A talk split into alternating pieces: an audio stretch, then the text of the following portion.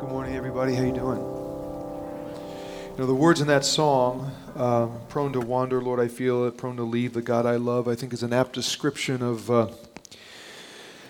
of uh, the struggle we all face as human beings. You know, even as those who've experienced the love and grace of God, there are times we seem to wander. We we seem to, in some cases, intentionally turn from the God we say we love, and more importantly, from the God who loves us. And maybe that's not true for you but it is true for me, and it, and it, was certainly true of God's people, the Israelites. And so, with that in mind, I invite you to open your Bibles with me to the Old Testament, to the book of Haggai.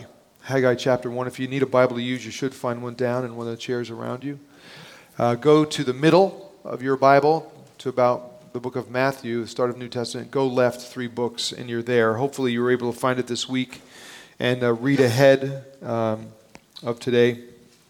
If not, you'll have some chances in the next couple weeks because we got, we're going to continue on with this because today we're starting just this new series called From Ruin to Restoration. It's a study of this ancient document that happens to be the second shortest book in the Old Testament and offers uh, an account of the Israelites who, at a very specific point in history, uh, were given by God the task of uh, restoring his temple. I mean, that was their mission.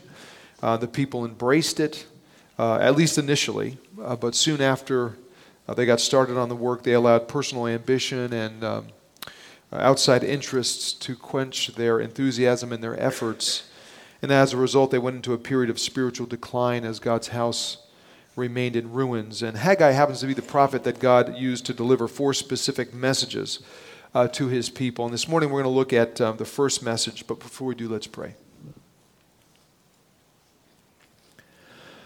Our Father, I'm grateful for the opportunity to be together today as your people. Um, and Lord, I pray that you would be with us in a special way. We might sense your presence here. Uh, we all need to know you're with us um, as broken, sinful, flawed men and women we often fail you, we fail each other. We fall so far short of, of who you've called us to be. And we desperately need a sense of your grace and your mercy. And so I pray that we would have that today, even as we sing and as we open your word to learn. Uh, may you pour out your spirit on us. In Jesus' name, amen. So uh, we have to really begin uh, this whole deal with uh, a historical background. So uh, stick with me on this, okay? Uh, in 586 BC, the Babylonian armies under a guy named Nebuchadnezzar swept through the land of Israel, uh, destroying the land, decimating the temple in Jerusalem, and carrying the people off into captivity. And for 48 years, they lived in exile in Babylon. And um, in 538 BC, the emperor Cyrus the Great uh, allowed the Israelites to return home if they wanted to, to rebuild their temple in Jerusalem. And so, led by the newly appointed governors Zerubbabel and Joshua the high priest, 50,000 Israelites returned to the land, which means that many of them did not.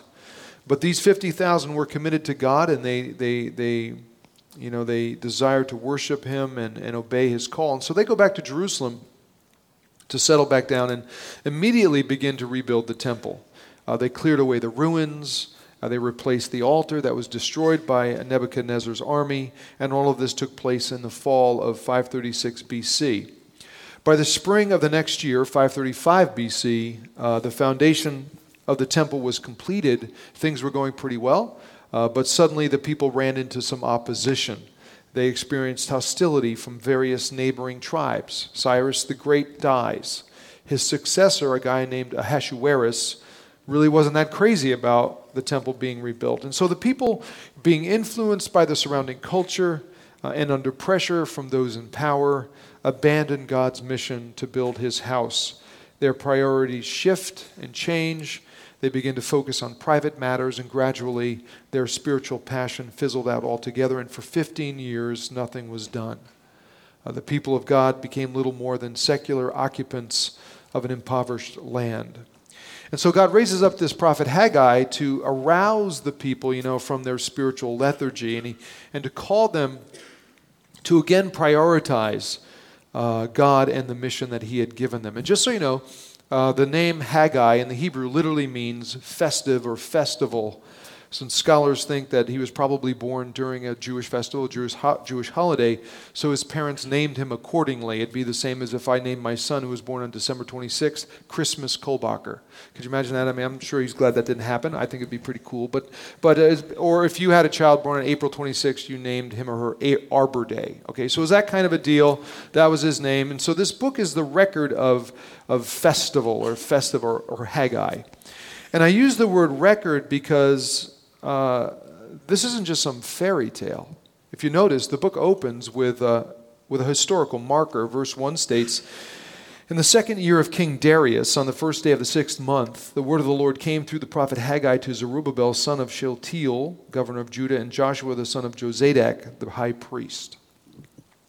Now, let's face it, that is not the most tantalizing way to start a, a bestseller, you know, or start a book in general, but the information in the opening statement is extremely helpful uh, because it pinpoints exactly when Haggai spoke these words. Historians tell us that Darius became king in Babylon in 521 BC. Being that it was the second year of his reign, we know that the year is 520 BC. The sixth month in the Jewish calendar is Elul, the equivalent to our August September. The phrase first day refers to the new moon in the lunar calendar, and so put that all together, our modern day translation of verse 1 could be on the 29th day of August, 520 BC. The word of the Lord came through the prophet Haggai. And although uh, Zerubbabel and Joshua, leaders of the people, were specifically named, this message was for everybody. For everybody. And since it was a new moon, uh, it would have been a holiday in Jerusalem, so a lot of people in and around the city would have crowded to the center of the city. And so Haggai the prophet would have had a ready made audience to hear not just what he had to say, but really what God had to say. And the message begins with a reprimand. Haggai starts off declaring, This is what the Lord Almighty says. Lord Almighty, by the way, was a title for God, emphasizing his eternality, his divine power, his sovereignty. And so this was no, you know, ordinary introduction to a sermon. Uh, this prophet was declaring that what he was about to say represented the very, the very words of God himself. And here's the divine message God says, These people say, the time has not yet come to rebuild the Lord's house. And notice, God doesn't say my people. Rather, he says these people, which, which was an open rebuke, communicating God's displeasure with the Israelites, his, his disappointment and so he repeats what they had been saying for 15 long years that the time wasn't right to build. I mean, they didn't say we shouldn't build, they, they, they knew that they should. They understood the mission. They knew the purpose God had in bringing them back to Jerusalem was to rebuild the temple. They were just suggesting that the timing was off. And so God responds to that by asking a question in verse 3. He says, Is it time for you yourselves to be living in your paneled houses while my house remains a ruin? Here's my personal Ray K translation, God says, okay, let me, guys, let me try and get this straight here. You don't think now is the time to do what I've asked you to do, but it is the right time for you to design and build and furnish nice homes for yourselves. Is that what you're saying? It's okay to go out and do your own thing and spend your own time and energy and money on your own stuff, splurging on your own homes while my house is, is, is disregarded and in ruins? I mean, can you see why God was disappointed with his people? For the people, what began years earlier as this great spiritual adventure with God ended as nothing more than a self centered existence. And they removed God from the priority of their lives and, and became very, very selfish and indifferent and negligent to the mission God had called them to. And at this point, they were primarily motivated by personal interests. Uh, they expended uh, an awful lot of energy and resources to build their own homes, their own careers, their own businesses, their own farmlands, orchards, vineyards, and properties, but did nothing for God. In fact, God's reference to paneled houses here speaks directly to the comfort and elegance that the people were working hard to achieve. They, they spent big coin on importing wood from the hill country in the north to line their walls with fancy amenities. And in verse 9, God just comes right out and says it. He says, You know, my house remains in ruin while each of you is busy with his own house. And the Hebrew term that's used here for busy literally means to run around like crazy. And it expresses the frantic zeal by which the people pursued their own interests, their own desires. Dr. Eugene Peterson is a, is a, is a pretty well known author, Christian scholar, poet, uh, who uh, over a decade ago wrote a, a book titled Subversive Spirituality. And in the book, he makes a very simple statement that when I first read it, I remember thinking, I'm not sure that that's true. To be honest, my keep busy activist approach to life and ministry was a little offended by it. But now I'm older and hopefully a little wiser, and I realize that what Dr. Peterson was on to was something significant when he wrote, Busyness is the enemy of spirituality. I think he's right. In fact, I would go so far to add that busyness can actually destroy spirituality, especially when that busyness is focused on doing things only for ourselves. And it's that kind of busyness that had muted the spiritual life of the Israelites. The people were, they were so busy, frantically running around, running around, doing their own thing. There was no longer any room for God, no time to focus on and apply any energy or resources to the mission God called them to. Now, don't like don't misunderstand here. Um, it wasn't so much that the people were making their homes nice or even spending money on themselves that displeased God. No, that wasn't the issue. The issue was that they were doing it at the expense of God's work. I mean, keep in mind, these were really good people. Okay, these were good people. Verse 12, and throughout the book, they're called the remnant. When Cyrus the Great issued the decree allowing Jewish people to return to Jerusalem, most of those in exile chose to stay in exile in Babylon, where they were comfortable and they had settled in, and they weren't interested in going back. It was only these 50,000 who made the journey back to Jerusalem, the remnant, composed of Israelites who were serious about faith, distinguished by their unique devotion to God and their desire to obey Him. And, you know, they left everything and everyone behind to do it. And yet, after a short time, they end up spiritually apathetic. Why? Well, along with their busyness, it seems they practice what I would call selective obedience. In other words, they were willingly compliant to God in some things, just not all things. And yet, God had called them to comprehensive obedience because that's what it was going to take to build, rebuild his house. Obedience in every area of their lives, in their time, their energy, their abilities, their financial resources. And the thing is, the people knew that. I mean, they got it. They, they just weren't willing to do it. And so God calls them on it. In verse 5, he says, Give careful thought to your ways. In other words, God says, You guys better stop and think for a moment about what you're doing. Look at your lives, the craziness of them, the busyness of them. Look at your priorities. They're messed up. In verse 6, God says, You've planted much but harvested little. You eat but never have enough. You drink but never have your fill. You put on clothes but you're not warm. You make good money. You earn wages only to put them in a purse with holes in it. You, like, you never feel like you have enough, God's saying. Now, I realize, look, I, I realize this text is describing a 6th century BC ancient Near Eastern culture. But man, oh man, to me it sounds an awful lot like 21st century AD America, doesn't it? I mean, perhaps it's time that, that we, as God puts it, give careful thought to our ways. Because we work hard at our jobs and we run ourselves ragged building our businesses and our careers and our bank accounts, but we never seem to have enough. We're well fed and adequately uh, hydrated, but always seem to want more to eat and drink. We have nice clothes and a lot of them but keep buying more and expanding the wardrobe. We earn money, but spend it so fast on ourselves, it's like, it's like our wallets and purses have holes in them. Where does it all go? Many of us have nice homes. And so overall, we're exceptionally comfortable, yet in so many cases, incredibly disconnect, uh, discontented. I mean, if I'm off on this, you can tell me, but this text seems to describe what sounds remarkably like our culture. It portrays the feverish yet uh, self absorbed activities that fill our lives and easily end with us ignoring God and, and, and practicing selective obedience, with our desires becoming more important than the commands of God, our comfort more important than the cause of God. Listen, the Israelites were they were so desperately trying to get ahead in life. For years they were trying, yet ultimately they remained frustrated and spiritually unfulfilled. It's a common problem, even today. We have, we have more money, more houses, more cabins and cars and furniture and food and TVs, laptops, games, vacations, and yet people, even Christians in the church, remain wretchedly unsatisfied and spiritually discontented.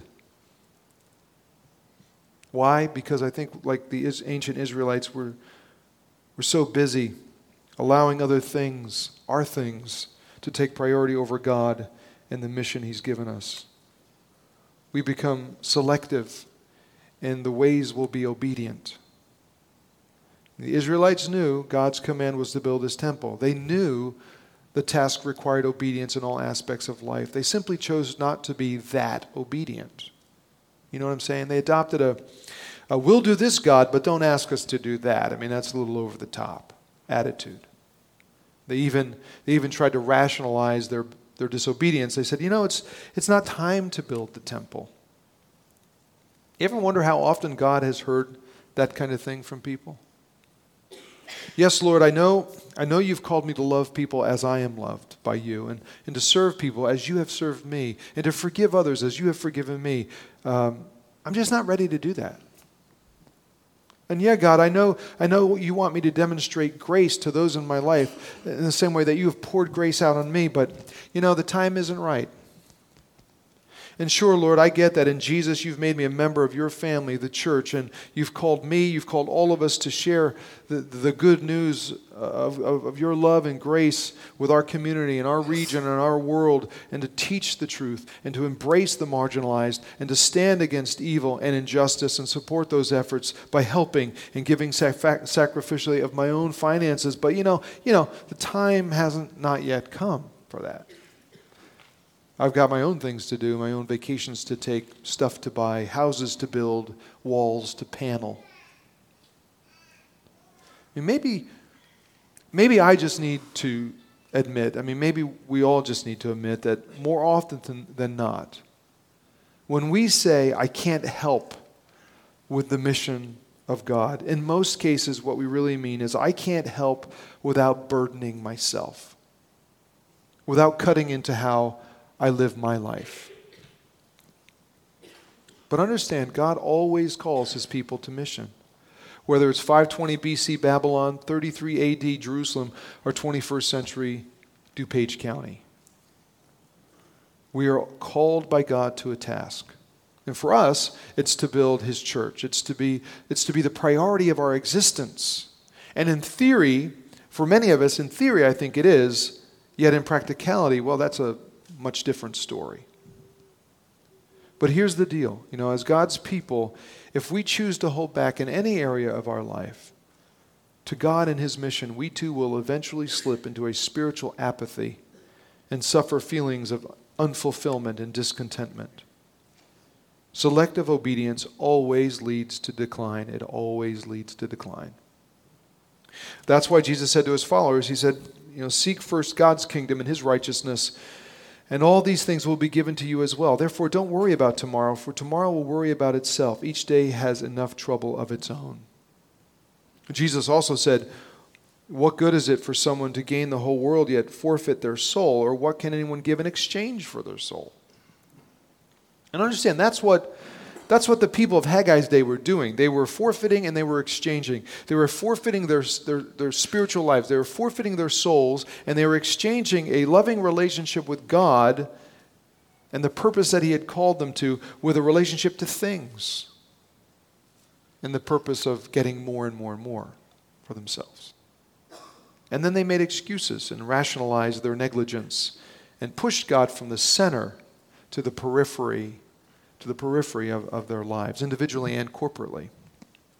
And so God says in verse 9, He says, You know, you expected much, but see, it turned out to be little. What you brought home, I blew away. Why, declares the Lord Almighty? Because of my house, which remains a ruin, while each of you is busy with your own house. Therefore, because of you, the heavens have withheld their dew, and the earth its crops. I called for a drought on the fields and the mountains, on the grain, the new wine, the olive oil, and everything else the ground produces, on people and livestock, and on all the labor of your hands. Now, there are some people who read this and suggest that, in, well, you know, in response to Israel's selfish attitude and disobedient behavior, God was being mean. He was being punitive and cursed the land, bringing about drought and scarcity. Um, I, don't, I don't exactly see it that way. I don't think God was being punitive or mean at all. Actually, the opposite. And then the word curse is never used in the text. So, what was God doing? Why was he doing it? Well, he admittedly right? He admittedly called for the drought that led to this scarcity. But I believe in doing so that God, with great love and concern for the well-being, for their well-being, was, was trying to recapture the attention of a sinfully preoccupied people. And for those who seemed to have everything they needed and more, how else was that going to be possible? It's like when you're a parent, and if, if you're a parent, you, you, you're going to know what I'm talking about here. You're a parent, you have a child who you've given something to. Let's say you've given them the toy, and suddenly they become really greedy with that toy, and they won't even let you play with it, let anyone else play with it. They're selfish with this toy, and, and you see their attitude, and you, it's like it's, it's wounding, and you're like, what's going on here? And so what do you do? I'll tell you what we did in our home. We, we took it away. We took it away to get, it, get their attention, the child's attention. It wasn't about being punitive, it wasn't about being mean. You do that out of love. You do it to help your child. God is the same way. As a loving father, when his children are rebelliously selfish and preoccupied with things that they've been given by him, he will do what's necessary to get their attention out of love. In this case, once he gets it and points out their sin and selfishness, he offers the remedy. Look at verse 7. He says, Hey, give careful thought to your ways. How about this? Go up into the mountains and bring down timber and build my house, so that I may take pleasure in it and be honored. Translation God says, What I want is very simple faithful obedience. Faithful obedience. Make me and the mission I've given you your priority. Because through building my house, God says. The community, the surrounding nations will see that I, the God of Israel, your God, is worthy of worship. Through your obedience, your generosity, your faithfulness, God says, I will be honored. And again, God's command hasn't changed. Today, as his people, our obedience, our generosity, our faithfulness to his command to build the church serves as a witness to the community around us and to our region and to the world around us. I mean, that was true of the early church. Uh, their priority was, was honoring God and expanding the kingdom.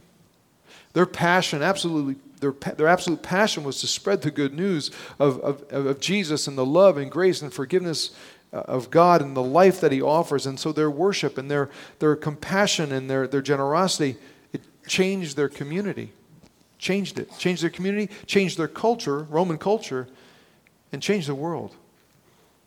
In Acts 2, we're told how believers shared all that they had for the good of, for the, good of the church and its mission. And the church grew like crazy in numbers and spiritual maturity. The motto of the early Christians was give what we have to the mission. And for today, today the, the adopted model for many is give what we have left. And God becomes more like the family dog who, who gets the small scraps of food that are left on the table after we take and consume all that we want. So give, give careful thought to your ways. Where does God stand in your life and in my life? Where does He stand? At the center or the periphery? Are you engaged in the mission of building the church? Expanding the kingdom, bringing this good news of love and grace to our world, applying your time, your gifts, your energy, your resources to it, or neglecting the mission with excuses and rationalizations. Listen, we will never find true joy and spiritual fulfillment until we commit all areas of our lives to God and to His call and apply ourselves and resources to eternal matters. Whether individually or corporately, disobedience will lead only to spiritual decline. It always does. So, what did the Israelites do with all of this? Well, let's look at their reaction. And verse 12 records it. We're told, Then Zerubbabel, son of Shealtiel, Joshua, son of Jozadak, the high priest, and the whole remnant of the people obeyed the voice of the Lord their God and the message of the prophet Haggai, because the Lord their God had sent him. And the people feared the Lord. Then Haggai, the Lord's messenger, gave this message of the Lord to the people I am with you, declares the Lord. So the Lord stirred up the spirit of Zerubbabel, son of Shealtiel, governor of Judah, and the spirit of Joshua, son of Jozadak, the high priest, and the spirit of the whole remnant of the people. They came and began work on the house of the Lord Almighty, their God, on the 24th day of the sixth month, i.e., September 21st, 520 BC. Look, it, it was very possible that the Israelites could have ignored God, God's message, stoned the prophet, and just kept on making excuses for their behavior. But they didn't do that.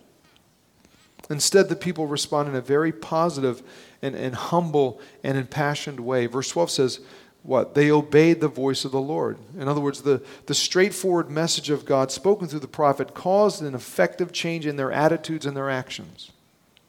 And once again, they started building the temple, and we're told that they, they what? They feared the Lord. You know, what does that mean? It means that they regained a sense of awe and reverence for God, for who He is as Creator, and what He called them to do. And the result was that the leaders and the people experienced spiritual renewal. They kind of shook off their apathy, you know, and passionately, sacrificially re engaged with God and the given mission. And four years later, by the way, the temple gets dedicated. And so, what the people were beginning to learn was that God honors those who stop making excuses.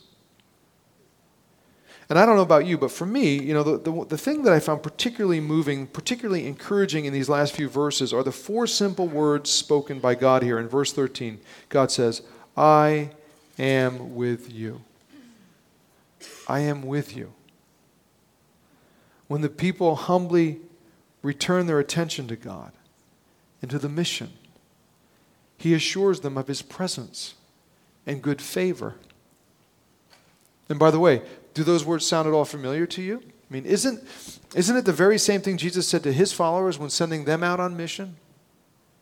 Remember, he said, All authority in heaven and on earth has, has been given to me. Therefore, here's the mission go and make disciples of all nations, baptizing them in the name of the Father and of the Son and of the Holy Spirit, and teaching them to obey everything I've commanded you, and surely I am with you I'm with you always to the very end of the age. In the New Testament, God says to his people, Build my church, I'm with you. And the Old Testament, God says to his people, Build my house, I am with you. But notice, not only does God say, I am with you, but in verse 14, we're told that as the people by faith set out to obey him, the Lord stirred up the spirit of the leaders and of the whole remnant of the people. What does that mean? Stirred up. It means wake up. It means to revive, to bring back to life. Here's my Ray K summary. When his people stop rationalizing their disobedience and making excuses, and instead give priority to God and his mission, they experience not cursing but blessing. Not emptiness, but fullness. Not spiritual apathy, but spiritual passion. Now, uh, this is just one, uh, this is really just the first of four messages uh, that God sends through Haggai, this prophet. But for me, for me, it's a particularly relevant one in terms of the church today in America. Because let's face it, living, living in a culture where we, we, we pretty much have all that we need and more, it is so easy for us to get greedy and entitled and self centered and preoccupied with everything and everyone except God, who's given to us all that we have in the first place. And I fear that the church in America has, has desperately lost its direction and its sense of purpose. And just like in the days of Haggai, God is calling, calling us to give careful thought to our ways because Jesus said, You will be my witnesses locally, regionally, globally. You are to build my church. That's the mission. And to fulfill it requires it requires uh, humble reverence and faithful obedience and intentional sacrifice. The question that I have is this How will God's people respond today? How will you respond? How will I respond? Will we rationalize our disobedience, our self absorption? Will we um, just make excuses for our negligence? Or will we together refocus? And use our time and our energy and our gifts and our resources to accomplish the mission that we've been given. I mean, it's a big, you know, it's a big task. Absolutely, it is. But the world needs to know, and I, I, I'm confident that the world wants to know who God is and what this Jesus has graciously done for them. And I believe that if we, we set ourselves to the task individually and corporately, God will be honored. And we will achieve great things for His kingdom. Because when our hearts and our minds are focused on Him and His mission, His promise to us is this I am with you. I am with you. And really, you know, what more could we possibly want?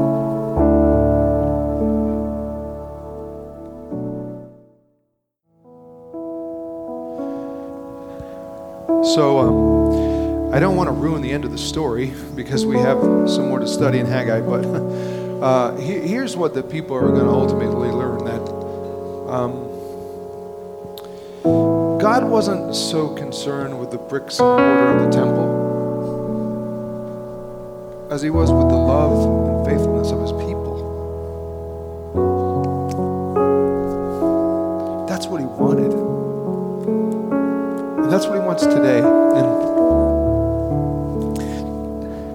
Been an interesting week for me. And um,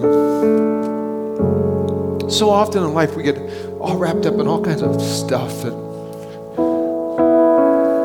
in terms of eternity, makes no difference. And, and that's the message God wants us to understand. And we have a world that wants to know who God is, and they, they hear about this Jesus. They don't really know much about him, and they need to know about him. And that's the mission we've been given. And so we can either make excuses and rationalize why we're not doing it, or we can we can jump in and we can we can make a difference. You know? Because it's not about bricks and mortar. It's just about God wanting us to love Him and to be obedient. And when we do that, the world changes. See? So I, I, hope that you understand that this Christian thing, you know, we don't do this because we're earning God's favor. It's because God has already loved us graciously. And it's that grace that changes us from the inside out, you see. And I hope you get that. And if not, you know, we can talk to you more about it. In fact, following the service, we're going to have some of our, our prayer team people down here in the front. You can come and talk, whatever it is. Maybe you're just having some things in life that's really rough and you just need someone to talk to and pray with. They're down here for you. But, um, I hope you come back as we continue through this this series because God's people have they have a lot to learn and you know I know I'm a little thick-headed so I have a lot to learn as well. I hope you find it helpful. Uh, I think you will. So thanks for being here. Let me pray for you and then we'll be dismissed. Lord, I pray this morning that we would go understanding what is most important to you. Um, it's not buildings, it's not programs. It's it's people. us. You want our attention. You want us to love you and worship you and be obedient to your call of our, in our lives to make a difference in this world. And if we do, if we quit the excuses and the rationalizations and we, we pour ourselves out for you, you'll do great things. Even as you did with the Israelites, for through the people of Israel came the Messiah Jesus, who changed the world. Give us the strength to be those kind of people. I ask in Jesus' name. Amen. Don't forget to pick up, pick up your uh, Parkview uh, report on your way out. We'll see you next Sunday.